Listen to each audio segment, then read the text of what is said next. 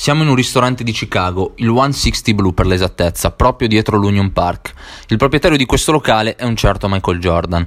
Al tavolo ci sono tre signori intenti a giocare a dadi, uno con una faccia poco promettente, gli altri due invece sono giocatori NBA. Il primo di questi due, il nostro protagonista Jamal Crawford, e l'altro Ray Allen. Entrambi stanno puntando pesantemente, sono sotto di molto. Allen non ha problemi a saldare immediatamente i suoi debiti di gioco, mentre il nostro protagonista chiude la partita sotto di 100.000 dollari, ma la stagione non è ancora iniziata e dovrà aspettare il primo stipendio dato dai Chicago Bulls per saldare il suo debito. Tutto sembra passare in cavalleria, ma qualche giorno più tardi l'agente del giocatore riceve una telefonata minatoria del signore con la faccia poco raccomandabile. Vuole i soldi ucciderà il suo assistito.